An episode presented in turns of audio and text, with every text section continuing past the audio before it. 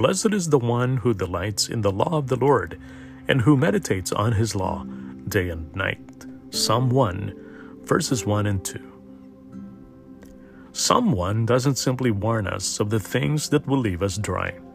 It points us toward the hidden waters for which we thirst. It points toward finding our delight in the law of the Lord. As a child, I always found this verse puzzling. From my Christian training, I knew of the many strange law requirements found in the Old Testament books, like Leviticus.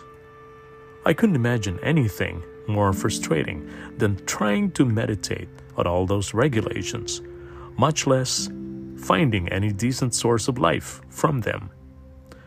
What I missed was this in the Bible, living by the law of the Lord means living God's way or in line with God's will.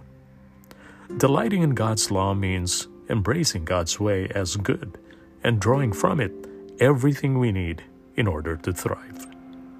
In John chapter 4, Jesus surprised a woman by offering her a permanent supply of living water. You and I need that water just as badly as she did. Psalm 1 challenges us to be clear on just where we're looking to provide what we'll need. When the drought of a recession threatens to dry up our world, or when the drain of serving others begin to wither us, where will you turn? There's only one good way to answer that question, and it's God. Lord, we know where we should turn when we face droughts in our lives. Give us a desire for you. In Jesus' name, amen.